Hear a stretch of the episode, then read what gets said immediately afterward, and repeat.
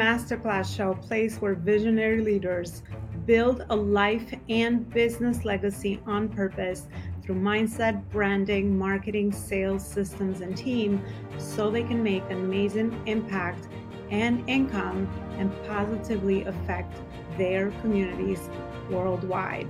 Ensure that you are sharing the show, you're subscribing, and you also are leaving us a review so we can create more amazing content around those areas to help you level up to the next level and also bring amazing guest experts that can share their knowledge and expertise with you so that you can create amazing legacy. Hello, Legacy Builders. Welcome back to another show. I'm so excited to be back with you with another amazing guest and conversation. Today, we're going to talk about breaking free from addiction to circumstances. I'm so grateful to have our guest today, uh, Shiraz Baboo, with us um, to talk about this very, very important topic. Shiraz, thanks so much for coming on our show. Oh, thank you so much for having me, Elona. It's great to be here. Absolutely. Pleasure is all ours. And I would love to usually uh, start, I usually actually start off my guests with um, asking them the question around how does how is it that you actually got into this work? So if you could share a few of the most meaningful moments that lead to the work that uh, you're doing for people today. Sure. My story actually begins at birth because my father was half Indian, half Malaysian. My mother was South African Zulu tribe with some Dutch ancestry. So I'm this mutt. And because I'm a mix of so many things, I keep getting mistaken for a lot of things. So I've been called Moroccan, Egyptian, Iranian. Um, so it's uh, Brazilian. So it's, it's this mix, but mostly people see me and they see black and Indian. And I identify as black because from South Africa. So this was, this is cool. But at the same time, because most people see black and Indian in me, growing up, I had to deal with both black and Indian uh, racial slurs. And it wasn't dealing with racism wasn't so bad in high school, but when I started to travel, things sort of changed. So I had just come home from a trip to Brazil with some friends, and coming out after we got through customs, an agent came up and said, "We need to ask you more questions." And um, so I said to my friends, "Hey, they need to ask us more questions." And the guy said, "No, no, no, not them, just you." And I looked at my friends who were white and I was black, and I'm like, okay, I see what's happening. And mm-hmm. then after that, every time I crossed the border, I live in, in Canada, in Toronto, and I would travel to the States driving across the border, and I would always get checked. I would always get asked extra questions or have my luggage searched, have my person searched. When I flew, I would get checked. When I did the Eurail, I would get checked. And one time I even got people, uh, a couple times actually, I got people to call, um, admit it because I said, uh, on one of the Eurail stops, is this your black check? Because I noticed you're not checking everyone. And the guy turned red. And I said, look, I don't want to make any trouble. I just want to make sure this isn't in my head. Is this your black check? And he said, yeah, my boss makes me check all the black people. I'm like, okay, so this is a thing. What I didn't realize was happening is every time that happened, my ambitions started to go down. Right. This is what I have to deal with as a black person. This is the struggles I have to do as a black person. I, should, I can only get so far as a black person. And so bit by bit, it just pulled stuff out of me to make me want want to strive for less. Mm. And the worst part was actually when I went to Madrid. I'd actually managed to cross the border without getting checked, and I thought, hey, things are changing. But then an undercover officer pulls me out of a crowd of, of tourists and says, I need to see your passport. And I'm like, okay. And I show him my passport, and he's like, You don't have a visa. You need a visa to be in this country. And I said, No, I don't. Canadians don't need a visa to be in Spain. And he said, No, you need a visa. So he took me and he put me in a paddy wagon. And we started driving around the city. And then he put another black guy in and another black guy in and another black. And I'm like, okay, I see what's going on. And they took us to jail to be processed, which also included a strip search and an anal cavity search. And I'm watching each person before me go. And the anxiety is building up. And uh, it's, and I could see it's just to make us feel less than and so because i was just in this place of anxiety two things had just sort of escaped my my awareness. Number one was i was in the best shape of my life. I was a bodybuilder at the time. And number two was we were in view of the holding cell with the working girls. So when my clothes came off all those girls just like woo yes i love it. And they were just cheering me on. So instead of being humiliated i was just like this is cool. I kind of like this. Uh, but then the next morning i just got out of the country because i didn't want to stay there anymore. When i got home I was talking to one of my coaches, and he said, Shiraz, are you ready to step out of the story? And see, what he means by that is I work with people's stories. Everyone has stories running in their lives, and we have good stories and bad stories. Like people have things like, I always find the best parking spots. It's a good story. Right? But my business never goes as far as I want it. That's a bad story. To our unconscious mind, there are no bad stories. Everything is a good story. And we always get benefits from these stories, even though it doesn't seem like it. So, for a lot of entrepreneurs, making more money is something they want to do, but a lot of them aren't making the money they want. And there could be a whole bunch of stories locking in your money reality. So, for instance, if you, um, oops, sorry, it was a weird echo that just went there. If uh, you are, let me give you a good example here. Uh, let's say you're you're struggling to pay your bills and you just pay your bills at the end of the month. Now you're relieved. You're like, oh, okay, I didn't think I was going to make it, but you paid it. But what just happened when you did that was you gave yourself a hit of dopamine and adrenaline, and your body went, ooh, that feels good. Let's do it again. So although you don't want to do that again, your body's like, yeah, I'm going to control your subconscious, make you almost not pay the bills next month, and come through at the last minute so we can get another hit. And so now you're in the cycle of just paying your bills every month. You hate it, but your body is now being addicted to these drugs that hit you every month. And then, mm-hmm. yeah, so now you've got this addiction and you've got this reason to keep your money at that level. Then let's say your friends say, We want to go to this place, and you don't want to go there, but you feel guilty saying no to them because they're your friends, you want to hang out with them. But now you say, Oh, sorry, I can't afford it because you've put yourself in this situation and so now you can say you can say no without feeling guilty because it's real. And now you've got another reason to keep your income exactly where it is. Because what if this comes up again? And then mm-hmm. someone complains about how many how much taxes they paid, and you're like, oh, I don't have to pay much taxes because I don't make a lot of money. So that's another block that goes in. And then you see some rich millionaire or billionaire screw over a bunch of people, and you're like, I'm glad I'm never going to be like that. And it's like, well, if I keep my money down low, then that's another reason. So I, I, I ensure I never get there. And you start putting block after block after block to say this is why it's good not to have money, but it's all unconscious. Consciously, you're like, where's the hundred thousand or million dollars a year I want? Why am I struggling to just get through it each month? And then mm-hmm. it gets worse though, because like any addiction, that addiction of just paying the bills, your body builds up a tolerance for it. So your mind says, okay, now I've got to make you go deeper in debt before the end and come out at the last minute so I can get a bigger fix. So you see, yeah, so the situation gets worse and worse. And this is how a lot of people are creating their reality and addicted to that situation, and they don't even know it. Mm, wow, that's that's really fascinating. I never heard of it articulated like this before, because that but that makes a lot of sense as you're speaking. I'm kind of just thinking of a few circumstances that I might be unconsciously doing that myself, or people that are listening that are all entrepreneurs and CEOs that they might be doing that when they make their major life decisions or even small decisions um, or their business decisions. But yeah, that makes a lot of sense when you get that dopamine hit and you're yeah. like, well, um, so you're keeping yourself in that situation that you know with a cold emotion if you're looking at it from the other side you're like i don't want to be in this situation of survival mode but you are actually getting a dopamine hit so you are kind of programming yourself for that addiction somewhere somehow exactly. in an unconscious in a very unconscious way. Oh, exactly. oh wow. Absolutely. So then um so then what are some is this like a major th- way that we do that? What are some other ways that we kind of uh, sabotage so, our as subconscious oh yeah. oh there's so many ways. So so going back to my story where my, my coach said, Are you willing to step out of that story? I got upset with him because I'm like, This isn't a story. This is racism. This is a real thing that happens. And he said, Yeah, racism's awful. Racism's real. But what you're going through is a story. And I'm like, How is it a story? And he said, Well, you don't get denied jobs because you're black. You don't get stopped in traffic because you're black. There's all these things that happen to black people because they're black.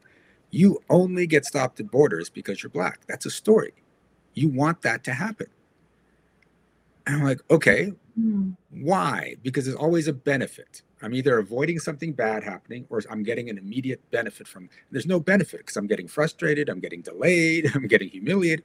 What's the benefit? And he looks at me and goes, Shiraz, when you tell your border crossing stories, you light up. You feed off everyone's reactions to your struggles. And feel it's like a dose of love from them. Oh, Shiraz, I can't believe this is happening to you. So you can't keep telling the same story over again. We'll get bored. So you have to keep getting stopped at borders so you have fresh material so you can keep getting love from other people from your adversity.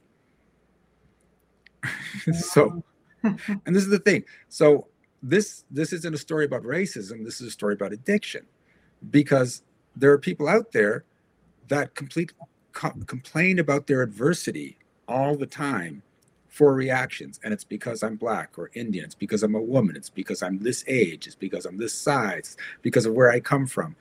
And if you keep complaining about over and over again, you're you're addicted. Yeah because you're get you're getting uh, that that reaction that you're looking for, and you're getting the attention and the love that maybe you're lacking on so many other ways. Yeah. Powerful. I absolutely agree that stories are so powerful, and the mindset piece in everything we do is uh, it's where everything begins. It's where our decisions lie, our emotions lie, and yeah, it's such an important piece to everything we do for sure. So uh, I, I absolutely love the work that you're actually doing. So then, once we have some awareness that this might be going on in our lives, what are some of the things that we could do to kind of increase our awareness, but also break free from some of these habits that maybe, again, you know, fed us or gave us, um, served us in an unhealthy way, yeah. but of course might be stopping us from those longer term results or quality of life that we desire. Okay. So the first thing you want to do is when there's a consistent problem in your life, you want to realize that that problem is actually a solution to emotional problems you're not looking at. Right. So as I said, the, the lack of money wasn't the problem, was the solution so that you don't have to feel guilty for saying no, so you can get your adrenaline fix, so you don't have to become a rich person that takes advantage of people, right? All those reasons are there. So instead of asking, why is this happening to me? you want to start asking, why do I want this to happen? And when you reframe the question, the answers can start to bubble up from your subconscious. Mm-hmm. And yeah, it's it's a completely different way of looking at the world, but now you're owning everything that shows up in your in your world. And here's the thing, like if it's someone else's fault, you can't change it. If it's your fault, you can change anything. And that's why you want to make everything your fault, because then you can change anything. Yeah, and the power of questions. I love that because it says one little shift could make such a difference in the way you even are answering that for yourself, or even, you know, um, receiving an answer that will serve your highest level and highest good for whatever is it that you're trying to accomplish. So that makes a lot of sense. Is there any other tools or any other practical things that you could share with our audience that can help them implement? Uh, they can implement in this area.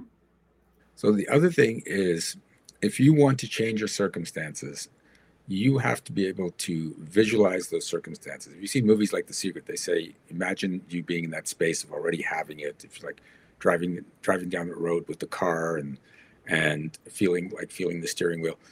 This is true, but there's specific ways you have to do this that people don't really get into. Number one is you have to imagine it from a first person point of view. So it's like you're actually there doing it because then your brain thinks you do, you're doing it. Because if you're imagining it from your point of view, your brain doesn't care if you're imagining or really doing it. It treats everything as real. So it starts to rewire your neural pathways to say, this is who I am and this is what I do. Now, the key there is it's not just thinking it, you have to feel it. You have to get into those feelings. The feelings alone don't work, the thinking alone doesn't work. When you combine them, that's when you start to rewire your neural pathways. So imagine you want to be um, a great speaker and you imagine yourself on stage, the crowd in front of you, you're giving the talk and how it feels, the confidence, the happiness, the what the, the feeling you get from the response of the crowd. But here's the other thing is you have to do this for 30 seconds or more continuously for your for the rewiring process to start. Now most people can only hold a thought for 7 seconds or less. So mm-hmm. this is why when people say, "Well, I've been doing the visualization and it doesn't work," it's like because you've been thinking of something like you've been thinking about, "Okay, I'm up on stage and I'm saying this," but then you suddenly switch it over to, "Well, would I say this or would I say this?" So you're not it, like you wouldn't do that when you're actually up on stage. In the middle of your talk, you would, would, would I be talking about this or would I be talking about this? You'd be doing the full talk. Some people switch it to switch the location of the stage in mid thoughts. Like all these things make your brain realize, well, it's not actually happening. So that 30 seconds it's it's a little more for some for a little less but that's on average the, the point you want to get to. And to do that, you need to start practicing concentrating on things for 30 seconds or more. Right? A very, very simple technique is just to count to 10 with each breath. Mm. And um, that takes about 30 seconds if you're just doing like nice, just right. But what happens with most people is they'll go like one, two. Well, this is really easy, and then you already lost it there. and, hmm. and like it's it's only been a few seconds, right? So, and that's why it's a challenge because the techniques are simple, but they're not easy. Yeah, I think uh, actually the the biggest uh, the biggest results that we get to transform our lives are actually simple things, but just like you said, they're not easy because we have so many other things that might block us in the way of implementing them and making them a consistent discipline or routine in our day to day for sure. Yeah, I think that that's the challenge of distraction is real for a lot of people. So, uh, but I love that it's so practical and just like anything, giving yourself room to kind of you know, um, trial and error. If you're maybe losing focus, go back to it, go back to it, go back to it, so that yeah. eventually it starts to become easier. At least that's how I, I found every new habit or skill or anything that we want to learn. Um, you know, give yourself that patience and, and repetition and get someone, a mentor, obviously, that can hold that space for you. And um, do this work, this inner work, because this is obviously the most important work. Everything else on the outside that we see, you know, the results we admire other people's other people achieve or have are because of their inner work. So this work is the most foundational work for for sure. So Shiraz, I want to thank you for everything that you actually have shared with us so far. Amazing information and uh, we cherish that here um, at um, at the Life School because like I always say, when we want to grow our businesses, that's a great mirror reflection for our inner work. And the more we transform and we become those leaders, the more we can create impact with our businesses, for our teams, for our clients, and beyond. So, uh, this is definitely something that um, I always love to create the the right space to speak about. So the your the work that you're doing absolutely attest that. Um, Shiraz, usually at this part of the interview, I ask my guests to fill in the blanks. I have three questions for you before we send um, our audience to continue the conversation with you and further connect with you. And just if you can answer from your heart, just the first intuitive answer that comes for you. Um, the first question is, what inspires me is what inspires me is really it's just seeing the results people get when they start to shift to reality and see how easy it is. Love that. Um, the biggest impact i want to create is? I want to teach people to learn the technique i use called energetic magic so that like hundreds and thousands then millions of people can learn to just create whatever reality they want. Mm-hmm. and the best advice in leadership i've received is Stop caring what other people think of you. Again, another very simple piece of advice. I love it. Thank you so much, Shiraz. And where is it that our audience can continue this beautiful conversation with you and find out more resources around the work you're doing? You can go to energeticmagic.com. All right simple energetic magic should be on the screen right there. So um, definitely reach out to Shiraz. And Shiraz, I want to thank you for everything that you have shared with us so far. We've reached the end of the interview. Um, and I want to wish you great success in the work that you're doing out there in the world to impact people and to do more good in the world with the deep work that you are also contributing to humanity. Thank you so much. And I want to thank you for watching the Life School Masterclass show. Subscribe, review, and share this show with more amazing entrepreneurs that need to hear this message. Thanks so much for being here, and I'll see you next time. Another amazing guest and interview. Bye, everybody. Bye. I am offering a free 30 minute discovery strategy business growth call for you in order to help you discover the foundational gaps that you might have between your book publishing, branding, marketing, sales, systems, and team so that you can make more impact and income in your business this year. Even if you decide not to receive the further support that I could provide for you, you will still walk away with amazing wisdom and value from my 20 year experience in helping entrepreneurs and growing my own successful business in what are some of the gaps that you are experiencing and how to connect those gaps with your ultimate business and life vision. Schedule a call now as my calendar gets booked very fast so that you could take advantage of this 30 minute opportunity to have a personalized chat together.